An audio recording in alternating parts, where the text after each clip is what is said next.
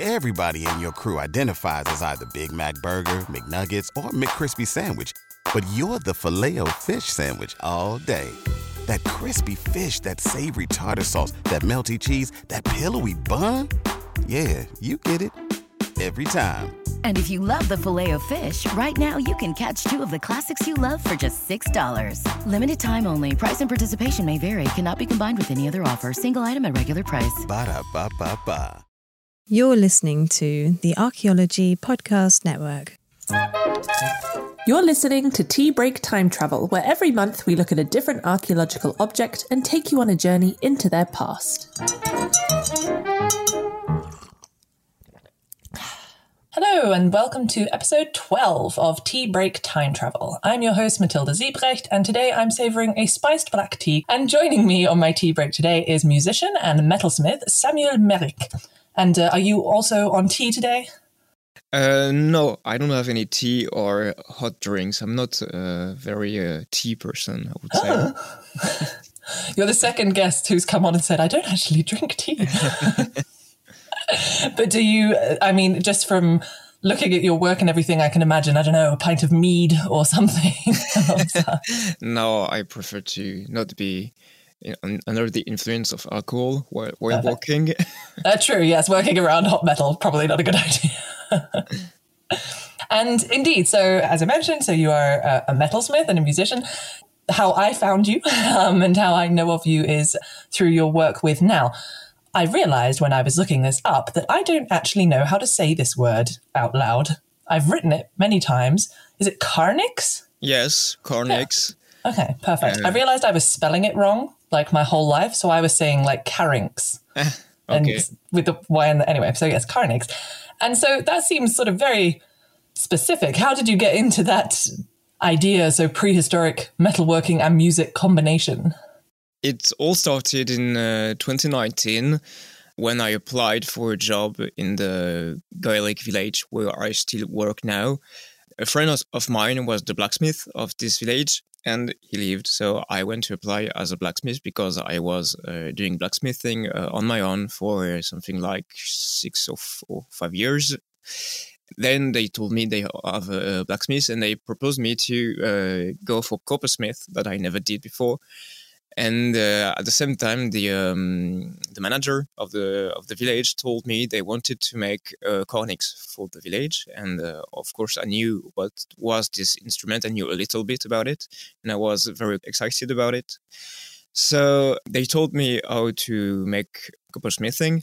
I did a few exercise basic things, and then it was pretty easy because I had a blacksmith's background. Mm. And so at some point I started to work on the cornix to make researches to understand how it was made first. I made the first prototype in 2019, and then the season at the village stopped because it stopped at the beginning of the fall, the autumn. And when I went back home, I wanted to make one cornix for myself. So I made more researches and I finally made a first walking prototype. Amazing. So you said that you started with blacksmithing. And I mean, from what I have very limited experience with this, but from what I remember of blacksmithing and copperworking, they're very different metalworking techniques, right? Yes. Blacksmithing, so it's working with hot iron or steel. Mm. And coppersmithing, it's like tinsmith in English. It's working with sheets, layers of copper-based alloy metals like brass, bronze, copper. And you work mostly cold instead of the blacksmithing where you work with hot metal. Hmm. And would you say then it took you, I mean, obviously I don't want you to say if one's harder than the other, for example, but I mean, for example, if you know how to do blacksmithing, is it easier to pick up coppersmithing than maybe vice versa? Or are they fairly comparable in terms of the skills you need? No, I would say it definitely helped me to have made blacksmithing before, because you work with hammers, with pair of tongs also, and you need fire also at some point for warm up your metal in coppersmithing. Yeah. So it was the same tools basically, and the same way of holding a hammer. So yes, it helped to have made some blacksmithing before. Hmm. And did you also then kind of specialize when you were doing it as, I guess, a hobby before? Did you specialize in historic or prehistoric techniques as well? Or were you working as like a modern blacksmith or hobbying as a modern blacksmith? No, I'm working as a modern blacksmith and coppersmith, because working like they did in the Iron Age is very hard. I mean, I'm alone in my workshop and they weren't, obviously, because there was a lot. If you don't have power tools or torch gas flames, you need to be many people working to have a workflow and to be able to do the steps that you do now alone with power tools. Yeah, no, that's true. I hadn't really thought of that before, because indeed when my very small experience I had with blacksmithing, my husband, then boyfriend at the time, came along to be the bellows boy and do the bellows and everything. And so I guess. Now, for example, it's the welding. The cornices are welded with tin, and nowadays we use a torch flame and a tin wire and the product to clean the metal before welding. But back in time, they had to use flames of candles and also red hot bars of steel to warm up the metal, and it might have been very difficult, because today it's not very easy to master tin welding properly with modern tools. So I don't even want to imagine how they did back in time. A lot of burns, I imagine. Yeah. Very thick leather. But did you also, I won't give too much away because we're going to talk about it in a second, but the specialty that you're looking at is from a prehistoric and historic time period. Were you always interested in those time periods? I used before to work at this village. I used to be very into medieval things, medieval music, medieval history, medieval things. And then working in this village opened my eyes on the proto-historic and prehistoric and Iron Age times because of that work. Yeah. Okay. No, that's really fascinating. And I think you might be the first guest I have who's more from a European perspective, at least, who's not just prehistory, because I have to admit, probably I'm a little biased in most of the objects I pick are from prehistory, so because I am a prehistorian. So that's really interesting to have someone from both perspectives. And on that note, if you could travel back in time, where do you think you would go and why? I would definitely go to Neolithic, the end of Paleolithic, and maybe also the Bronze Age. It's time periods I really like because it's full of mystery, and it's also the beginning, the starting point of our modern society nowadays. And it will be very interesting to see how people or society was organized at the time. Also for the Bronze Age, it's because I really love the bronze metal itself and all the thing it represents in terms of transforming the societies and also the way of working the metal itself. Yeah, you could see how they were doing with what you were talking about before, with welding the pieces together.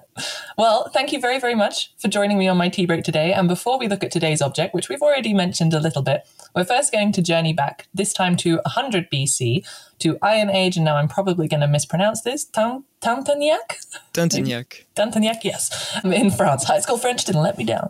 And unlike our usual peaceful journeys to the past, this one is filled with noises, smells, emotions. Hundreds of people fill the space. The smell of sweat, blood, mud permeates the air. Screams and cries and the clashing of metal on metal, metal on leather, metal cleaving through skin. But then suddenly there's another sound, a loud blasting call that reverberates around the hills and within every head. Looking up to the top of the nearby hill, you see a line of figures, each one blowing into the end of a around 2 meter long bronze horn. Each horn is topped with a beautifully crafted head, wide ears, carved eyes, gaping jaws, from which emits the blasting noise. And that's what we're looking at today, which is, indeed, as I've recently discovered, a carnyx, not a carings. And we'll get into the details soon. But first, I always like to have a look at the most asked questions on the internet. And this is when I realised I've been spelling it wrong, because I was looking up carings and nothing was coming up. And I was going, how is this possible? Surely something exists on Google about the carings. And then I realised, oh, wait, it's not. It's the carnix. So anyway, here are the questions. So the first question was, what does a carnix sound like? Which, Samuel, as you have created, I guess, several replicas at this point, you'll have a good idea of this. So what does a carnix sound like? Yeah, actually, I can play it for you right now, if you want. Oh, amazing.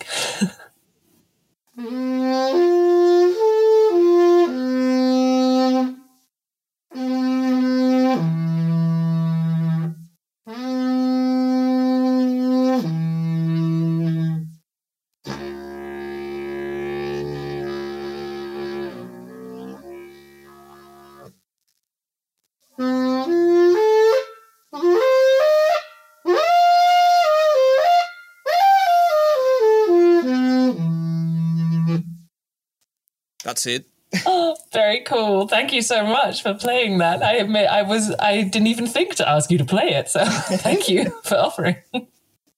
So you have high notes and low notes. Low notes are like a bit like a didgeridoo. Mm-hmm. And then you have these high notes, like which are a bit like a trombone, I would say, or a modern brass instrument. Mm-hmm.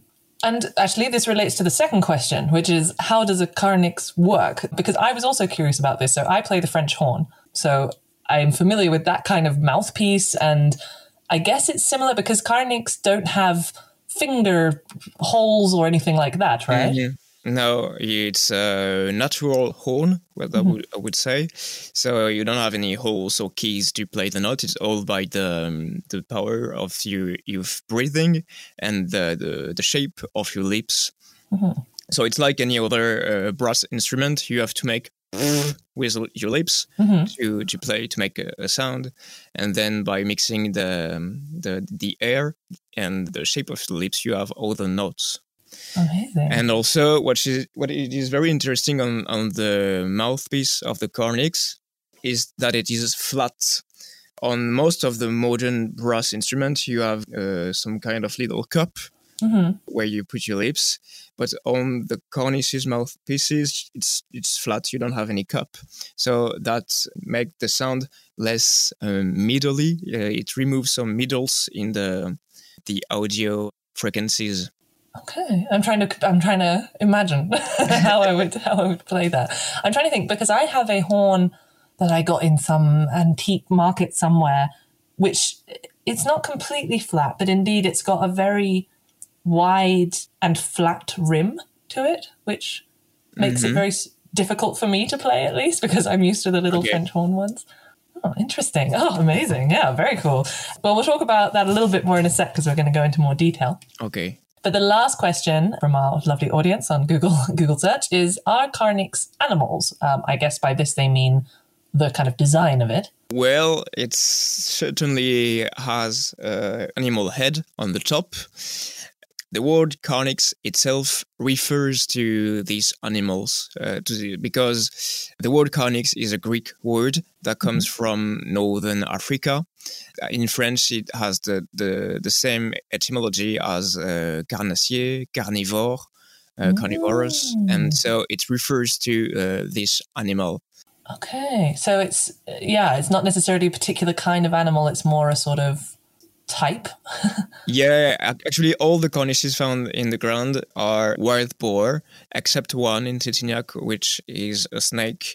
And the archaeologists think it might be a snake with goat horns, but the goat horns were never found because the snake with goat head is a very common figure in Celtic mythology. Interesting. Do you replicate the same kind of design each time, or do you base it on a design but it's your own design, or how does that work? I always make the same head and the same carnix. I base my work on the discovery of Tintignac. In this discovery, there is 6 carnixes found, and it's something like 4 or 5 different heads. I don't remember exactly. So I picked one head and I picked one pair of ears, but we don't know if that ear were linked to that head. Oh. And also I picked one crest, but we don't know if that crest belonged to the same head and ears, Carnyx. Because most of the time, if you type Carnyx Dentinyac in Google, you'll see one Carnyx. It's the biggest one, and that one is very famous, but that one is very well made by all the coppersmiths. Mm-hmm. So I decided to make another one that was not made based on the discovery of Dentinyac.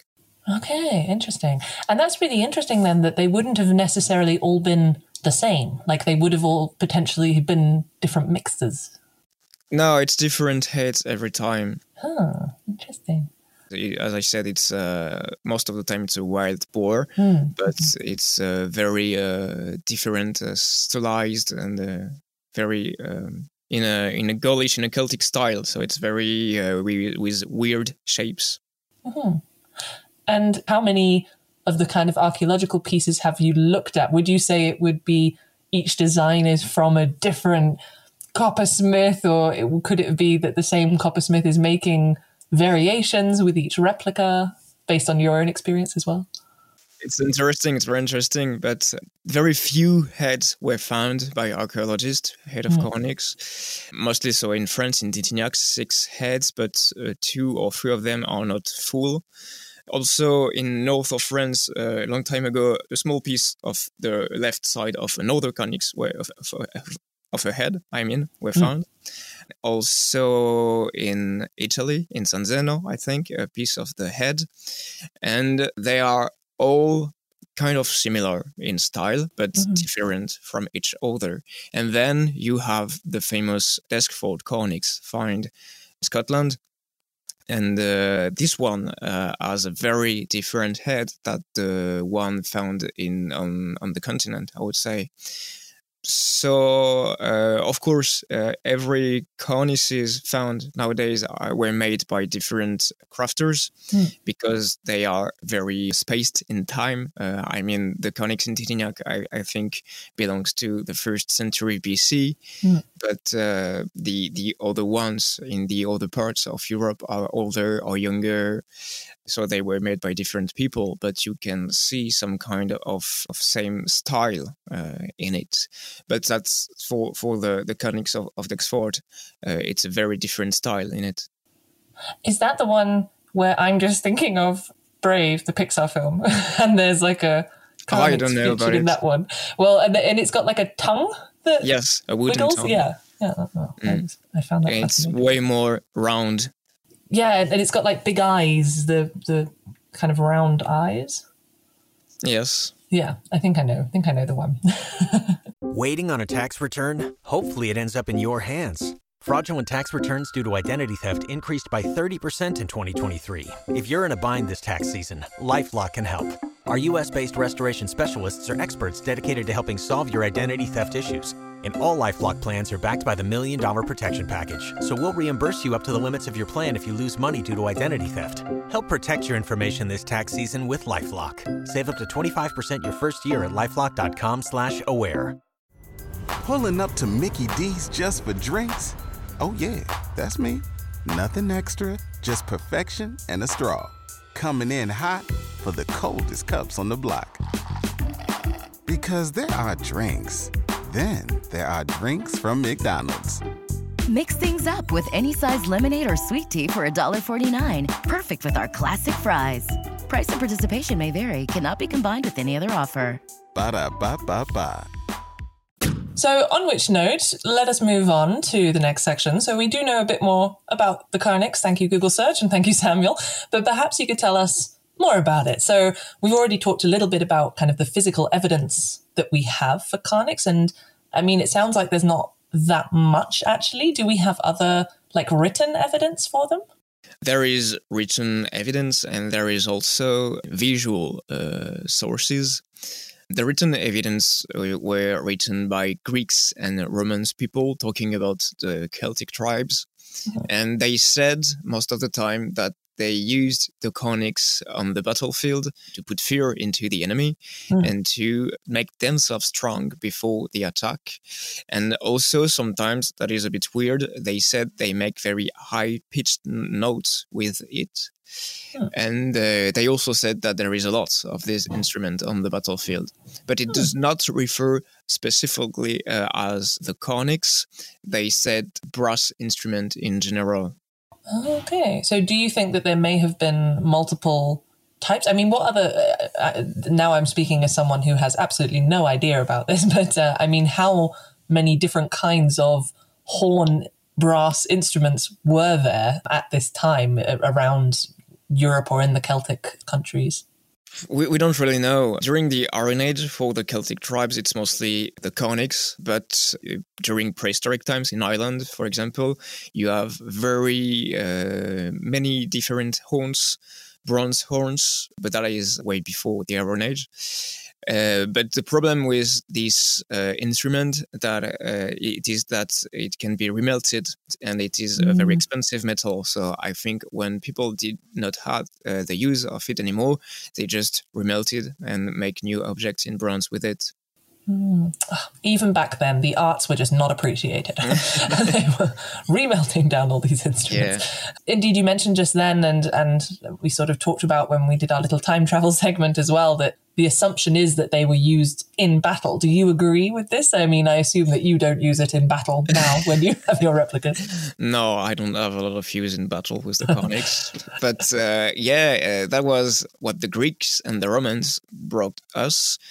And it might be true for sure, but also they didn't write many things. But thanks with the discovery of Tintignac, archaeologists also think these instruments were used during religious rituals and ceremonies, because the Conics of Tintignac were found into a Gaulish sanctuary.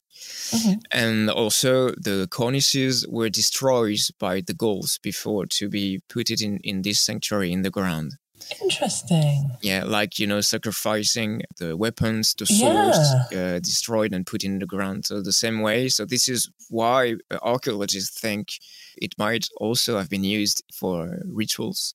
And also very interesting, on the cornices, the mouthpiece is straight, not curved.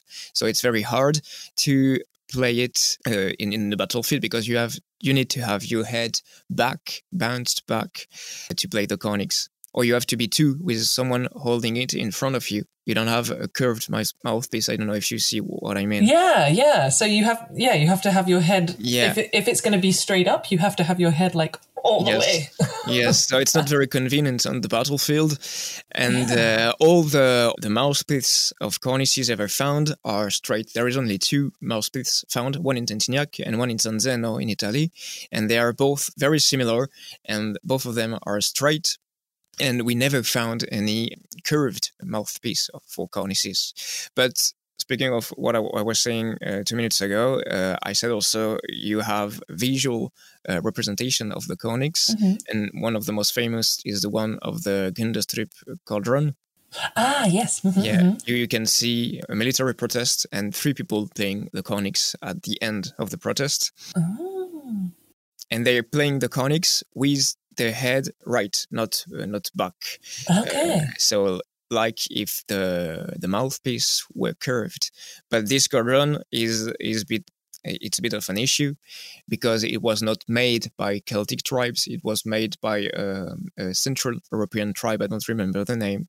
Oh. And it was made for Celtic tribes. So the people creating that design were not Celts, and we don't even know if they already saw before Conics in use.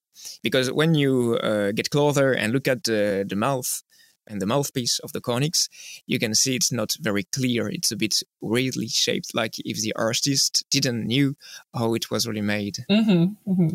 That's almost similar to all those medieval tapestries, right, of picturings of hares, and they just look like, I don't know, rhinoceros or something. Like, you know, you can tell the artist was told, just do this animal. And they had no idea what it looked like. Yeah. So I guess someone was told, do a Conics. And they were like, okay. guess I'll do it this way. Which then with your replicas, are you making them also then with the straight or with curved? I make both. Mm-hmm. Customers can order straight, curved, or both. I also made a screwing system that allows you to switch mouthpieces.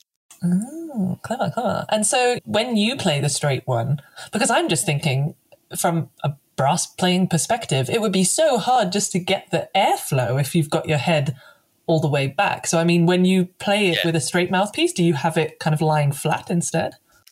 Yeah, when I play on stage with my band, I have a leg holding the conics, so I play it in front of me. It's very more convenient.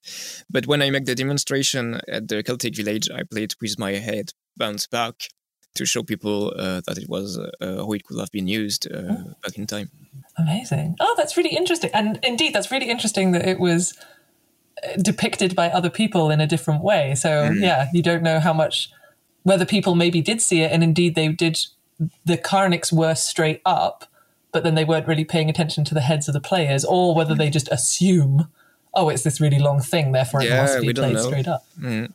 Oh, fascinating. Because also, now I'm just really thinking about this, because the heads, I guess, if you would play it, when you play it straight, do you play it that the head is facing up, or the head, like the head of the carnix is facing up, or the head is facing down? The head is facing up. Yeah. Which, because otherwise the sound would go into the floor. So it's way more interesting to have the sound with the head up. Oh, fascinating! Now I want to.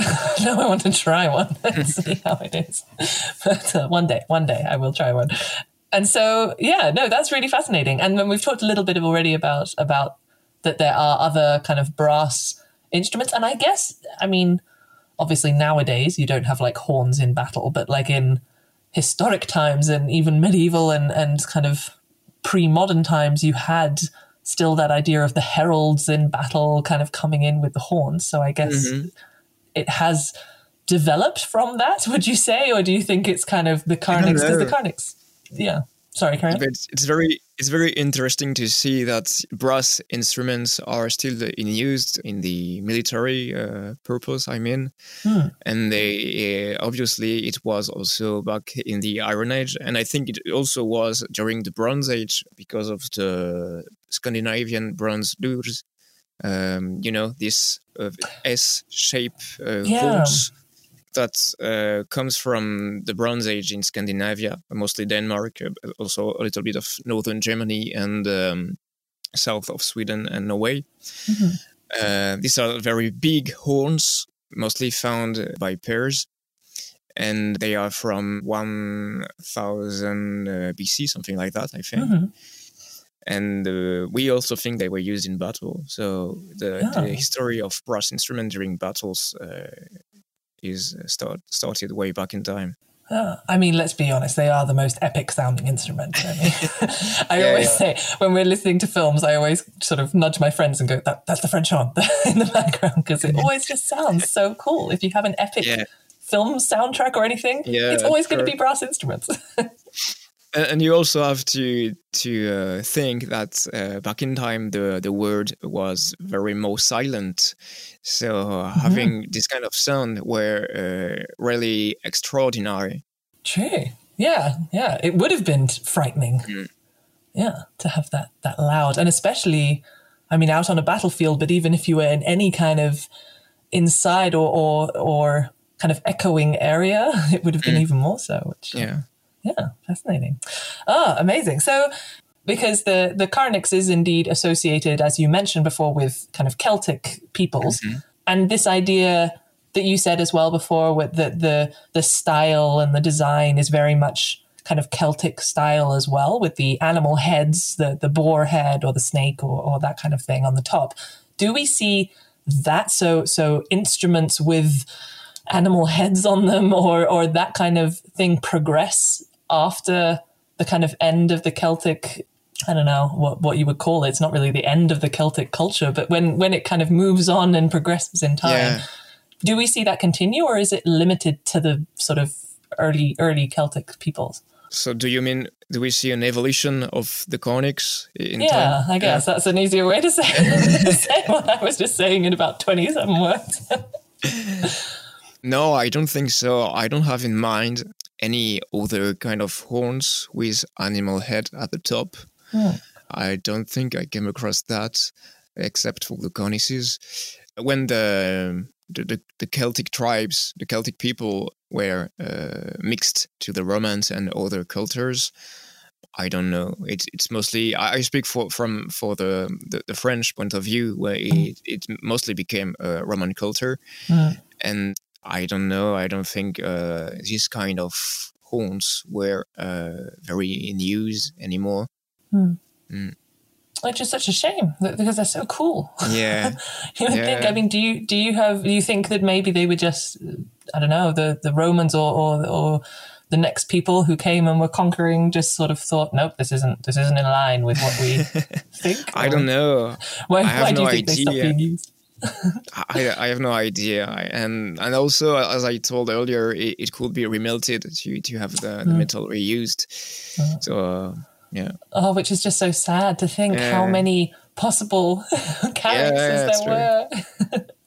But no, I find that really interesting. I also always find it interesting. I mean, I use the term Celtic in this podcast, but that term in itself is very problematic, I guess, because there's so much diversity within it. And indeed, like you said, they were kind of mixed in through all these things. But it is interesting that you do have objects like the carnyx, which are kind of, they can be associated with that concept, I guess, the Celtic concept, which is always interesting.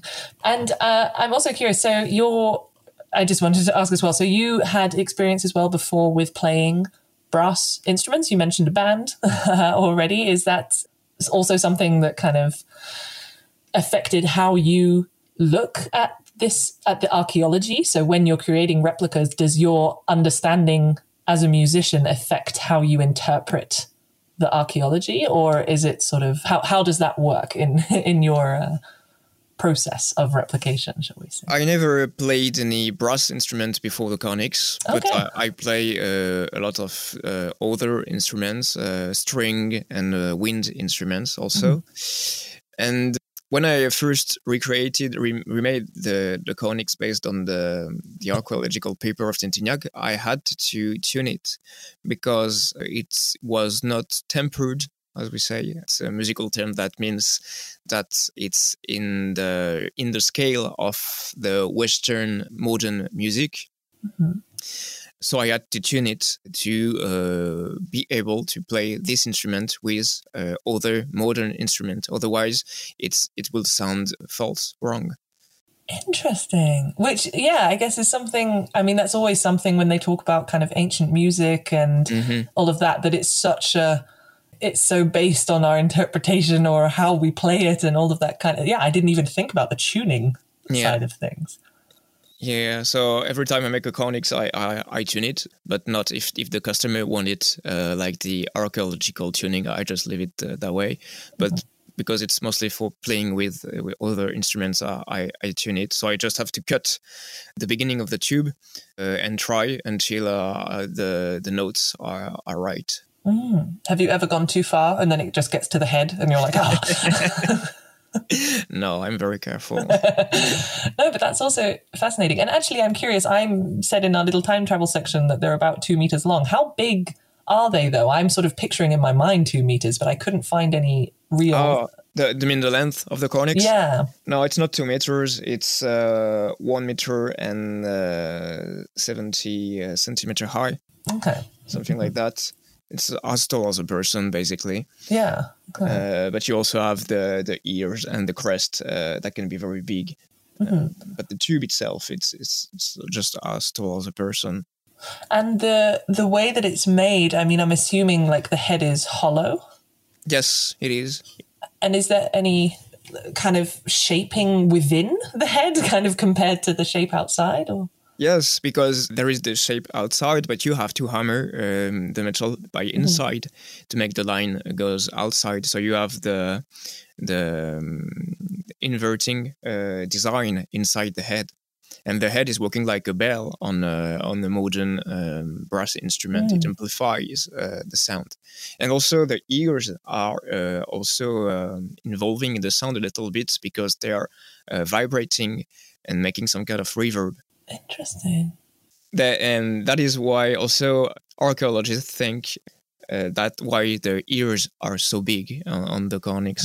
Oh, which makes sense why you then put like horns and ears on a snake. Yeah. Otherwise, it would be a very boring instrument, I guess, because it would just be the head. But that must mean as well that every different head shape type animal thing also creates a slightly different sound.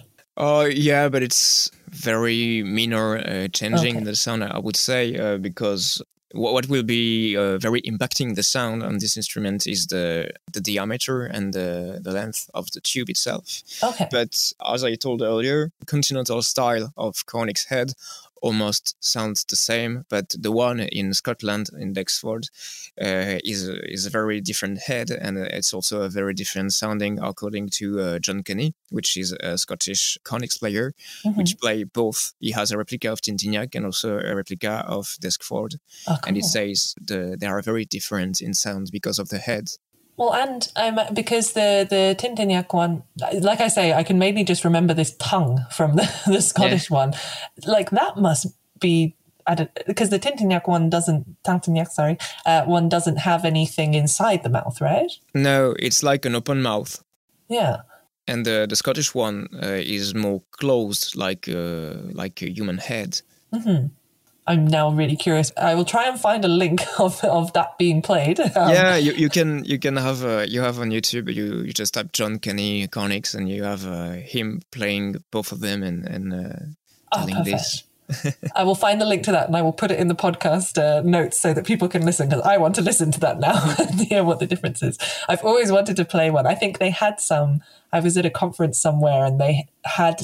I can't remember if they were conics or if they were just horns, but the long horns, and I really wanted to have a go, but there was a long line of people and I had to go back to the conference. But one day I will play a conics.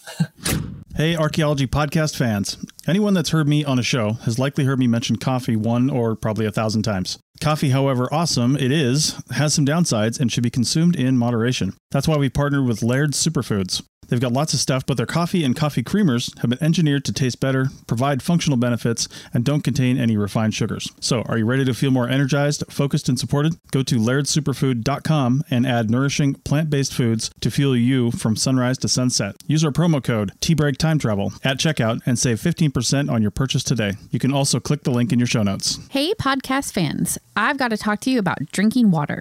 As an archaeologist, I've been on surveys where we had to drink 3 to 5 liters of water every day. That's 1.3 gallons, just to basically not die. Sometimes that water just doesn't hydrate you as quickly as you're using it. That's why we've partnered with Liquid IV.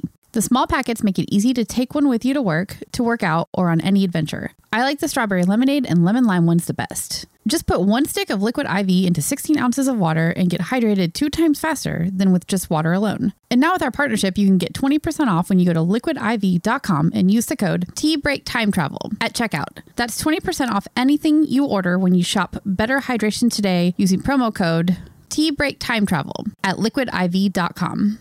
Okay, so we did already introduce you a little bit, Samuel, in the beginning of this episode in terms of your kind of metalworking background, but I thought we could maybe talk a bit more about the music side of things and also, of course, your business that you have making the conics and your work as a musician. So you founded a band, I believe I saw, and I apologize, by the way, if any of this information is incorrect, but yeah, GoFunnel? Yes, you can say GoFunnel. And we're also part of another group, NerdGoth, so what kind of music, what was your inspiration for creating those groups? So I created these bands way before I started to recreate the conics. And GoFunnel is the band I created in 2016. And it's some kind of folk, acoustic, pagan folk or dark folk music using modern, both and ancient instruments in it. We just added the conics in it something like 1 or 2 years ago, so it's very recent. And I don't have any album yet, recorded album with the conics in it, but I'm working on it. Excellent. And the other band, NerdGoth, it's Celtic punk music. Very cool. And it also started way before, but I didn't create it, this band. It's a band I joined something like 5 or 6 years ago. And I play guitar in it. And we also added the conics on the live set a little bit. Mm-hmm.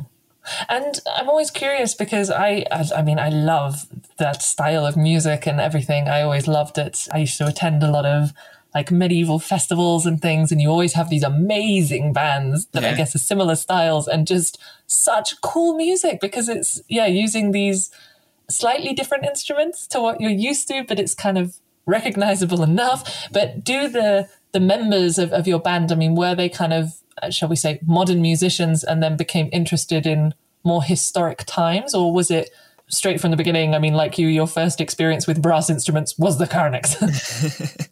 Now, in Gafanen, it's mostly traditional musician or folk, and so they are very into historical music. Mm-hmm. We have two teachers in the band also, in French and Occitan, and also we have another musician that comes from a medieval band. These are people very interested in historical music. And in Nedergoed, we are 9 on stage, so it's very different people, but it's also people that come from both either metal music or traditional European music. Mm-hmm. And in terms of, I mean, we spoke very briefly before about the fact that when you are looking at, for example, ancient or prehistoric music, so before things were written down, before notes were written, I guess. I mean, how do you think those sounds that we now associate in the modern day? I mean, like I was just saying, I go to these, medieval festivals and I hear the music and I'm like, oh yes, that was definitely what they were playing back then. But I mean, I don't know. What's the kind of earliest music that we have? Do you know, like how far back does it go? I know the Greeks during antiquities had written music. So I think that the oldest European music you can find. But yeah, I think the Greeks ones, you have the aulos. It's someone playing two kind of reed instruments at the same time, like two oboes. Mm-hmm. And you also have the lyre. And singing and drums, I think, if I remember correctly. Okay. And would they have used the same like musical notation that we do? I don't think so. I don't know a lot about it, but I think it's very different. Yeah, that'd be real. Yeah. Now I'm curious. But I know that there is people specialized in it. They replay the written music of ancient Greeks. Okay. So I'll have to look that up. See if I can find.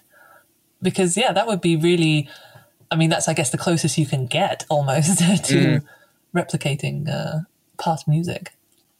And as you sort of mentioned, your musical work in those bands, but also by yourself, has sort of focused a lot on the kind of, I guess, Northern, Northwest European music, kind of the traditional music and the folk music, I think. Is that correct? It depends. On Gafanen, we have influences from different parts in Europe. Mm-hmm. I sing most of the time in Occitan. Occitan is one of the regional languages of southern France. Mm-hmm. But in France, regional languages are dying. It's like almost nobody speaks them anymore. Mm-hmm. And of course, these languages came with a culture, with dances, with music, with dressing.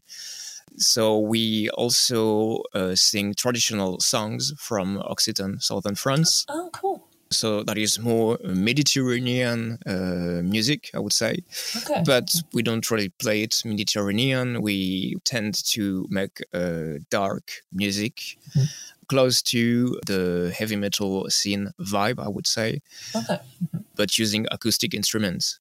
Okay. And also I sing in English and in a little bit in Swedish and in French.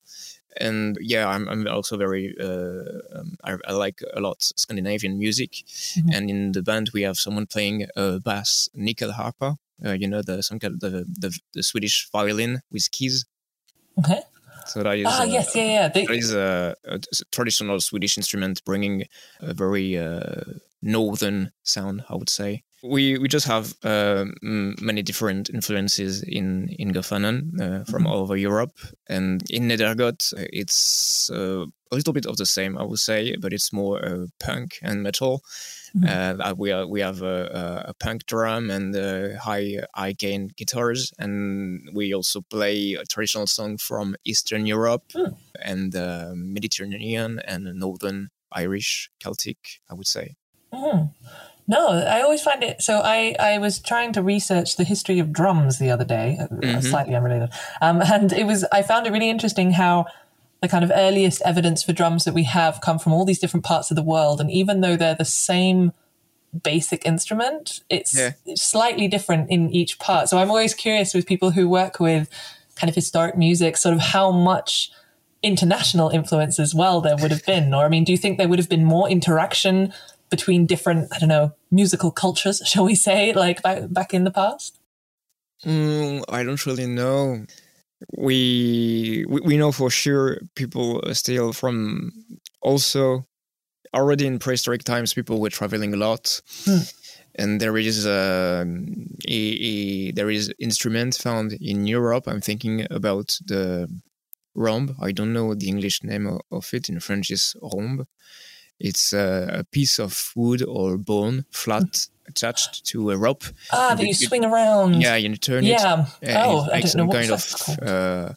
Of motor sound. Yes, yeah, which is very popular in Australia, right? Yeah, it's very popular in Australia. It's still used, and it was also found, the same instrument, in a cave in Germany, something like 20,000 years BC or something like that.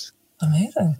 The first German, backpacker had gone off to Australia, done his year abroad, brought back a... Oh, what are they called? We found similarities, instruments like that, a bit everywhere. Like also the Jew harp traveled a lot from Asia to Europe. That's the one you have in your mouth between your teeth. And it's in metal, it can also be in wood. Which I hate playing. I have one here. It's that one. Very cool. So that was sort of found everywhere as well. Yeah. We know this instrument traveled a lot. It's found in Europe, in Asia, in southern Asia, close to Australia also. Interesting. So there definitely was a lot of interaction, which makes sense because it's a very international language, I guess, music. One of the few. And I happened to notice when I was looking on your Instagram, and I think it is something that would be interesting to mention, that you very specifically state that you do not welcome neo-Nazis, fascists, or nationalists. And I remember speaking to other friends who, for example, are very heavily involved in Viking reenactment or that kind of thing. They have similar issues, that there's kind of that overlap a lot of the time with those groups and that kind of time period. Do you have a big problem with these groups because of your focus? I don't have a lot. I don't know if it's because I said I won't want them in my Instagram. Maybe I hope so. But it's the problem when you are speaking about European history and mostly white European history, you will attract this kind of people, and I don't want them to use my work, to suit their needs or their fantasies. Yeah. So this is why I specifically say that they are not welcome. And they used to message me sometimes, these kind of people, and now actually I would say a bit less. I mean, you have made it very clear. Yeah. They are unwelcome. But indeed, I always think that's such a shame that you have, I don't know, that indeed these parts, it's very specific parts of history and that are so, sensitive now. Like you can't always be as passionate about it necessarily as you want to, because people might assume the wrong thing as well. And which is it was mainly just I was really interested that it was so specific. I wondered if you'd had any particular problems. No, it's just I don't want them to use my work. Yeah, no, that's fair enough. And indeed, so you decided to focus on creating the current Carnyx. I've spelt it wrong here again. Yeah. I was about to say Carnyx, but no, it's the Carnyx with your business, obrador, forge and craft. But that seems a very specific niche. What are the sort of advantages or disadvantages of that kind of specialization, would you say? Advantages that we are very few in Europe making this. I think we are something like 20 in Europe. I think something like four or five in France. And most of the people recreating the cornics are not musicians. And I really wanted to bring this instrument into a musical, a musical context. Thanks. We are very few to do it, but that means also a lot of people, it's a bit surprising, but a lot of people want a cornix. I want one. Can't afford one, but I want one. People are messaging me quite often about how to get one. Mm-hmm. And so I even if it's a very a niche thing, I have a lot of order, so I don't see a lot of disadvantages in it. That's good. And I really enjoy making them, and I specifically want to make only that for the moment, to be better at it. Mm-hmm. Because every time I make a cornix, I try to make the next one a little bit better and better and better. So I'm always trying to modernize the tools and kind of things like that. Mm-hmm. And are you, the customers that you have, are they kind of like museums that need replicas, or are they just individuals who are interested, or like what's the range? There is a bit of everything. Mm-hmm. It is musicians, not musicians, just people liking history or that does not want to play or know how to play an instrument at all. Also bands, sometimes famous bands. I made the first one I made for Elevati. Oh wow.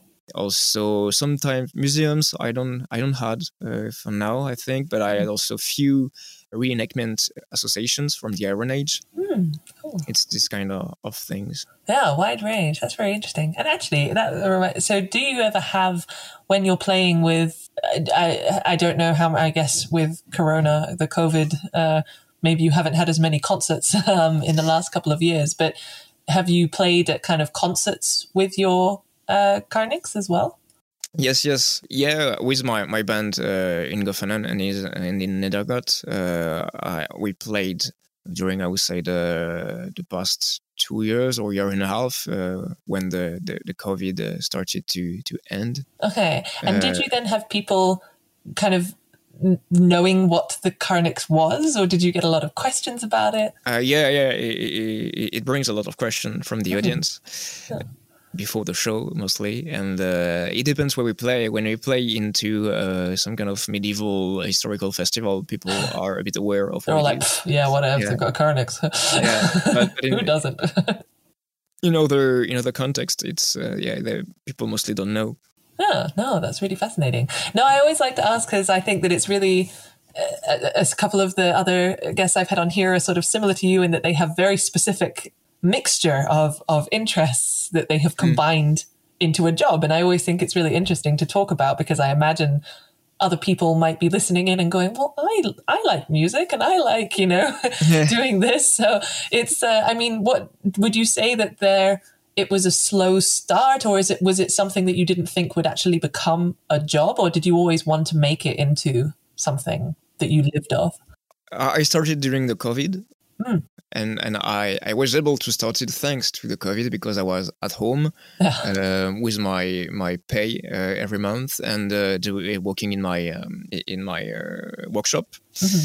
Yeah, it started slowly, and the more I did it, I tried to make myself visible on the internet, on Facebook, and Instagram, and YouTube.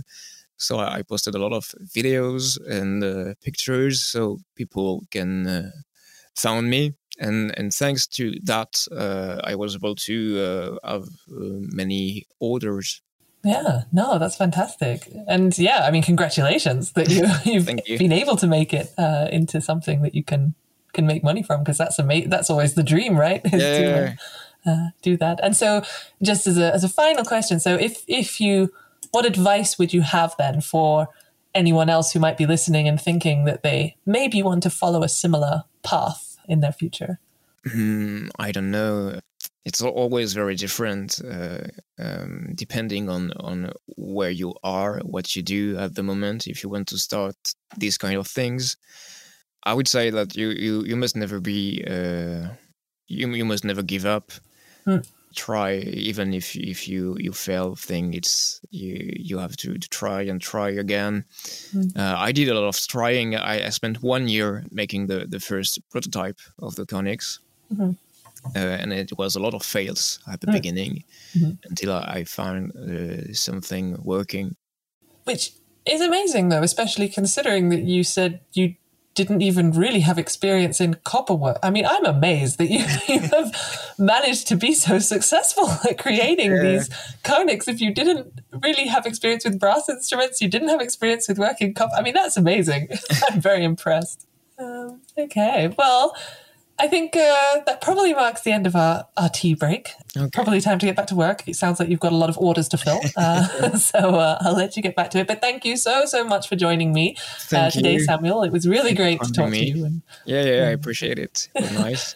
And if anyone who's listening wants to find out more about Samuel's work, everything that we've been talking about today, so Operator Fortuncraft or the Go Fanon or Nerdegoth, I will put the link into the show notes. I'll also try to find that video about playing the different kind of Conyx and other kinds of prehistoric music as well that we've talked about today. So do check out the show notes on the podcast homepage. And I hope that everyone enjoyed our journey today, and see you next month for another episode of Tea Break Time Travel.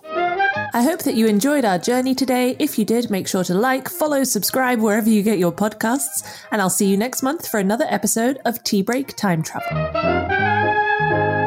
This episode was produced by Chris Webster from his RV traveling the United States, Tristan Boyle in Scotland, DigTech LLC, Culturo Media, and the Archaeology Podcast Network, and was edited by Chris Webster. This has been a presentation of the Archaeology Podcast Network. Visit us on the web for show notes and other podcasts at www.archpodnet.com. Contact us at chris@archaeologypodcastnetwork.com.